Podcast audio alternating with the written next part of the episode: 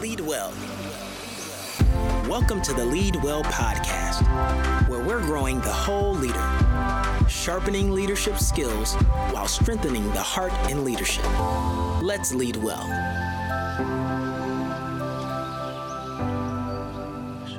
Hello and welcome to the Lead Well podcast. This is your host, Javon Legans, and I'm excited to be with you here today. Thank you again so much for listening to the Lead Well podcast and supporting the Lead Well podcast. Once again, I have Pastor Todd with us, and we're going to continue this conversation that is actually leading us into the summer. We're going to continue this conversation on discipleship. So, in the previous times that Pastor Todd was with us, we talked about discipleship, what it is, what it isn't. We talked about what keeps us from discipleship. And most recently, we talked about the process of discipleship, uh, how we're refined through it, what the value is for us, how we can rejoice in the process and trust in the process. And in that, one of the really cool things that Pastor Todd mentioned was just that whole concept of getting the word inside of us, replacing the impurities that God is looking to draw out with the word. So I would love, Pastor Todd, if you could talk a little bit about that. But even before talking about what that process looks like, maybe why is that important? Like, what is the value inside of us? Like, what's the value of replacing those impurities with the word? Yeah, I'm excited. And thank you again for letting me be here and be a part of this podcast. It's been a lot of fun. And again, I want to remind us how Jesus defined discipleship. You know, he talked about two houses and he said this He says, Therefore, everyone who hears these words of mine and puts them into practice. That word practice is a big deal. It says, If you put them into practice, you're like a wise man who built his house on a rock. When the rain came down, the streams rose, the winds blew and beat against that house, it did not fall. It had its foundation on the rock. When you practice putting the word of God in you, you, you are literally becoming a man or a woman who's standing on the rock. When you don't, it says, when you don't put these into practice, you're like a foolish man who built his house on the sand. So Jesus is talking about discipleship. He's talking about two houses, and we get to choose whether we're going to practice or not. When I was in school, I played sports and I played baseball and football. And I'm telling you, the hardest days was the practice days. I love game days. Game days are fun because you get to score, you get to play, and the crowd's there, and everyone's cheering for you. But practice is when, man, you are dying. I can remember practicing so hard hard that I even threw up one time. I mean, it was terrible. I mean, it's hard work to practice. And really, the process of discipleship is hard work. And today we're going to get to talk about that. Oh, that's going to be good. So, we're talking about that hard work. And, you know, I've heard you share a little bit about what this looks like inside of us. You know, so we've heard it here taught several times that man is three parts spirit, soul, and body. And all of those parts come into play when we're talking about this process and the hard work of discipleship. So, I'd love for you to talk a little little bit more about that because I've heard you share that with me and with our team, and it's something that was a great takeaway for me. So I'd love for you to share that for our leaders listening. Yeah, I want to go back and just remind everyone who needs discipleship is all of us. We all have problems. We all have issues. We all have circumstances in our lives. Last week we talked about being tested by fire, being tested like silver, and the impurities coming up. Romans 12, 1 through 2 kind of starts this process off. And so, knowing that we all go through trials and temptations, what do we do when we go through those trials and temptations? And how do we process that? And how do we receive God's word? And Romans says this. And so, dear brothers and sisters, I plead with you to give your bodies to God because of all he's done for you. Let them be a living and holy sacrifice. So everything you're doing by giving your body to God is a living and holy sacrifice. It says that's the kind he finds acceptable, the true way to worship him. And then it makes this comment. This has been probably preached wrong more than anything else, but it says, don't copy the behavior and customs of this world, but let God transform you into a new person by changing the way you think. Then you will learn to know God's will for you, which is good, pleasing, and perfect. And it says this, and I want to I want to go back to this. Don't copy the behavior and customs of this world. Like, what does that mean? And it, and to understand that, you really got to understand we really are three parts, like you talked about body, soul, and spirit. We all have three parts. We have a body, we have a soul, and we have a spirit. And the reality is, before you were saved, your spirit was dead. The Bible says that your spirit came to life when you got saved, but it was dead. When Adam and Eve fell, they said if they would eat from the tree of the knowledge of good and evil, they would die. They didn't literally die at that moment, but what did die was their spirit. And so their connection between them and God. And God never connects with you with your body, and He never connects with you with your soul. He only connects with you in your spirit. And so until your spirit comes alive, you have no relationship with God. So the moment you get saved, your spirit comes to life, and now there's a choice I have to make every single day I conform to the old patterns of the world or will I conform to God's new patterns? And so Ephesians tells us what the old patterns are. It says, once you were dead because of your disobedience and your many sins, you used to live in sin, just like the rest of the world, obeying the devil, the commander of the powers in the unseen world. He is the spirit at work in the hearts of those who refuse to obey God. All of us used to live that way, following the passionate desires and inclinations of our sinful nature. By our very nature, we were subject to God's anger just like everyone else. So, what he's saying was the pattern of the world was when we listened to what the enemy was telling us. When our circumstances rose up and we declared ourselves bad or we did something wrong and we declared ourselves bad, and God's going, No, I don't want you to go after those patterns anymore. I want you now, instead of listening to what the world's telling you and doing what your body's telling you to do with your feelings, your emotions, I want you to now to stand on the word of God and trust my word to replace those feelings and emotions. So there's really an exchange here. So now that we come to life, now that we're saved, our spirit comes to life, and now we have a choice. Are we going to listen to our body? Are we going to listen to our spirit? So you think about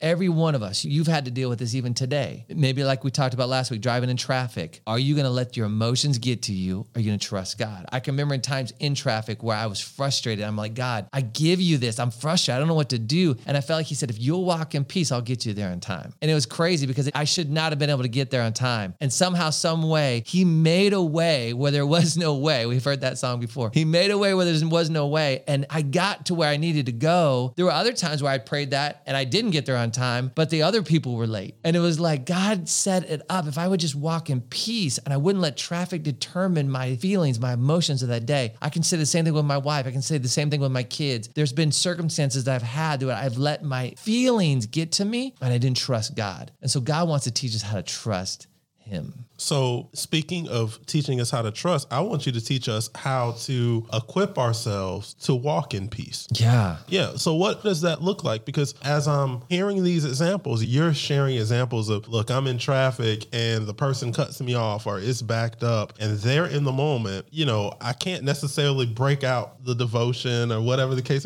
So, how do I teach? How do I store up what I need Right. to be able to walk in peace in the middle of those situations? So that so that is what naturally comes out. Amen. Well, Colossians 3 talks about it, and so does Second Peter. Colossians 3 just talks about putting to death the deeds of your flesh and clothing yourself with God's righteousness. So it talks about a two-part process that we have. We've got to say no to our flesh, and then we got to clothe ourselves with righteousness. If we just say no to our flesh, but we don't clothe ourselves, then we don't fill in that spot where it left. But Jesus actually taught his disciples how to do this. Now, if you remember when Jesus was tempted three times, he did not freak out, but every time he was tempted, he would use the word of God to overcome his temptation. So he taught us a lesson there. But literally, Peter, who was one of Jesus' top disciples, he was the guy that said, Upon this rock, I'll build my church. Peter was the guy who started the church in Acts. He was the one that preached at the day of Pentecost. Peter was a big deal. Peter actually teaches us how to do this in 2 Peter 1 3 through 10. I'm just going to read this to you. It's kind of long, but I think we'll just kind of break it up and I'll show you the actual practical way he taught us how to do this. So it starts off by saying this By his divine power, God's given us everything we need to live a godly life. It said we received all this by coming to know him, the one who called us to himself by means of his marvelous glory and excellence. And because of his glory and excellence, he's given us great and precious promises. I'm going to stop right there. First thing he says is this I've given you everything you need to live a godly life. The moment you got saved, you got everything you need. Now, just because you had what you need doesn't mean you know how to use what you got. So it'd be like going to a mechanic school and they give you a big toolbox and it's got every tool you have to fix a car. But just because you have the tools doesn't mean you know how to fix the car. You got to now know how to apply those tools to that actual problem that you have. So the tools that God gives us are his promises. So it says he has given us great and precious promises. Now, this is a key. It says these are the promises that enable you to share his divine nature and escape the world's corruption caused by human desires. So, what helps us get out of our human desires? Remember, I told you that when we're in circumstances, our feelings come up, our human desires come up, our body starts to tell us how we should act, how we should treat people, what we should say. Our human desires are coming up. The only way to not give in to those human desires is through the promises of God. And then it says this in verse 5 In view of all this, make every effort to respond to God's promises. Now, how do we make an effort to respond to God's promises? Well, first of all, we got to know what promises are. Promises really are anything in his word that are a truth and a commandment. Any truth you see about God, any commandment you see about God. Here's a truth God will never leave you or forsake you. So he's never going to leave you or forsake you. That's a promise. Now, I don't have to pray, God, will you please be with me today? Because he says, I'm never going to leave you or forsake you. But what he would say is, thank me. God, I thank you that you are with me today, that I know you're with me, that I can stand on your promises. Today, I know I can stand. That's the way we respond. So, how to respond to God's promises? There's only really one way to respond to God's promises is through prayer. If you don't know how to pray, you'll never be able to respond to God's promises. And how do you pray? You just ask God or you thank Him. So if there's a commandment, for instance, let's say my brother hurts my feelings. Someone in church hurts my feelings and I'm upset with them and I'm angry and I feel this. I see the commandment of God. He says, Forgive your brother as I forgave you. Man, that's a huge commandment. I can't do that. I'm so angry. I don't want to do it. My worldly desires, my human desires are rising up. I don't want to forgive that guy. And the only way I can do it is I got to get the promises of God inside me. So, God, will you help me? God, I'm asking you to help me to forgive my brother because I can't forgive him right now. And as you ask God, he communes with your spirit, your spirit and his spirit connect one to another. And he literally places that word inside you like a seed that's now going to start producing the fruit that he wants to have. And Isaiah 55 says, when he sends out his word, it never returns returns to him void. It always accomplishes what he desires. So then, now that we've made an effort to respond to God's promises, this is what it says it will do for you. It will supplement your faith with the generous provision, and it's going to give us a long list. Now, I'm going to read this list to you, but let me tell you why this list exists. Because Christians fail in all these areas. As Christians, we fail in all these areas and we need help in all these areas. And a supplement, it says it will supplement your faith. A supplement is like a protein additive. So if you work out, if you've ever worked out, you know you take protein to accelerate your growth. So I worked out this morning. If I took my protein, it's going to accelerate my growth of my muscles. So if you want to accelerate your Christian faith, if you want to get discipled quicker, if you want to get closer to God faster, the way to do that is to respond to God's promises and to literally receive them. So here's what it says it does it supplements your faith with a generous provision of moral excellence, moral excellence knowledge, knowledge with self control, self control patient endurance, patient endurance with godliness, godliness with brotherly affection, and brotherly affection with love for everyone. Now, as a Christian, I've struggled with all those things. I've struggled with self control as a Christian. I've struggled with moral excellence, making moral decisions. I've struggled with not understanding things, not having knowledge. I've struggled with patient endurance. We've talked about traffic a lot. I've struggled with godliness. I've struggled with brotherly affection. I've struggled that with my wife, with my kids, at work. I've struggled that as a Christian. So if I'm struggling with those, God says I don't have to struggle with those anymore. I can literally replace those with the Word of God so that the things that used to get me don't get me. How do I know I'm discipled in an area? That's is a great question. How do I know if I'm a disciple? I'll tell you how you know. When you have the same circumstance come up again and you don't get upset or panic or fear or get frustrated and you just go, I can trust God in this area, then you know you've arrived in that area. But there's always another thing that we're going to be dealing with. And then watch this. This is really cool to me. It says this. It says the more you grow like this, the more productive and useful you'll be in your knowledge of our Lord Jesus Christ. If you do these things, that I, we just talked about, if you will grow like this, it says, if you'll grow like this, you'll be more productive and useful in your relationship with Jesus. But it says those who fail to develop this way are short-sighted and blind, forgetting they've been cleansed from their old sins. I've met a lot of people who were Christians that forgot they were Christians because they weren't putting the word of God in into their circumstances, they were letting the circumstances control them. And when your circumstances control you, you forget you were even saved. That's crazy. But now, this is my favorite part. It says, So, dear brothers and sisters, work hard to prove that you really are among those God has called and chosen. It says, Do these things and you will never fall away. The Bible does not exaggerate. God's not trying to make a point, and so he says, never follow it. You'll never follow it. He's saying, if you will replace your hard circumstances where your emotions are getting to you, where your human desires are taking over, where you're struggling in an area of sin, where you know your heart's weak, where you know you've been weak in this area, if you will ask me, I will put my word inside you. I will literally put my word inside you, and I will help you now overcome that area of your life, and you won't fall away. I want to be a man who never falls miles away. And I can tell you the only way that's going to happen is if I practice putting God's word into my heart. I got to practice. I got to practice. So, as we're talking about practicing, putting the word in your heart, I find that to be so powerful, which is, you know, I'm so grateful that we're talking about that because there's practical tools and resources that we have to do that. And one of the things that we've talked about around here has been the SOAP method. Mm-hmm. And we've talked about how we can use the SOAP method to practically get the word inside of us. Mm-hmm. So that way, as these situations rise up, what's inside of you mm-hmm. is what's going to come out whenever you face that temptation, whenever you face face that circumstance. And applying the soap method gives us a practical way to be able to do that. So if you don't mind, Pastor Yeah. Todd, can you just give us a breakdown of what that soap method is for those who Yeah. haven't heard about it or who maybe have heard about it in passing? I'd love for us to talk a little bit more about that tool, that resource we have to equip ourselves with the word. Yeah, I do this a lot with guys. I I have a small groups that I do this with. SOAP is just an acronym. It means scripture, observation, application, prayer. I like the word soap because the Bible says the word cleanses us when we read the word over our wives, especially.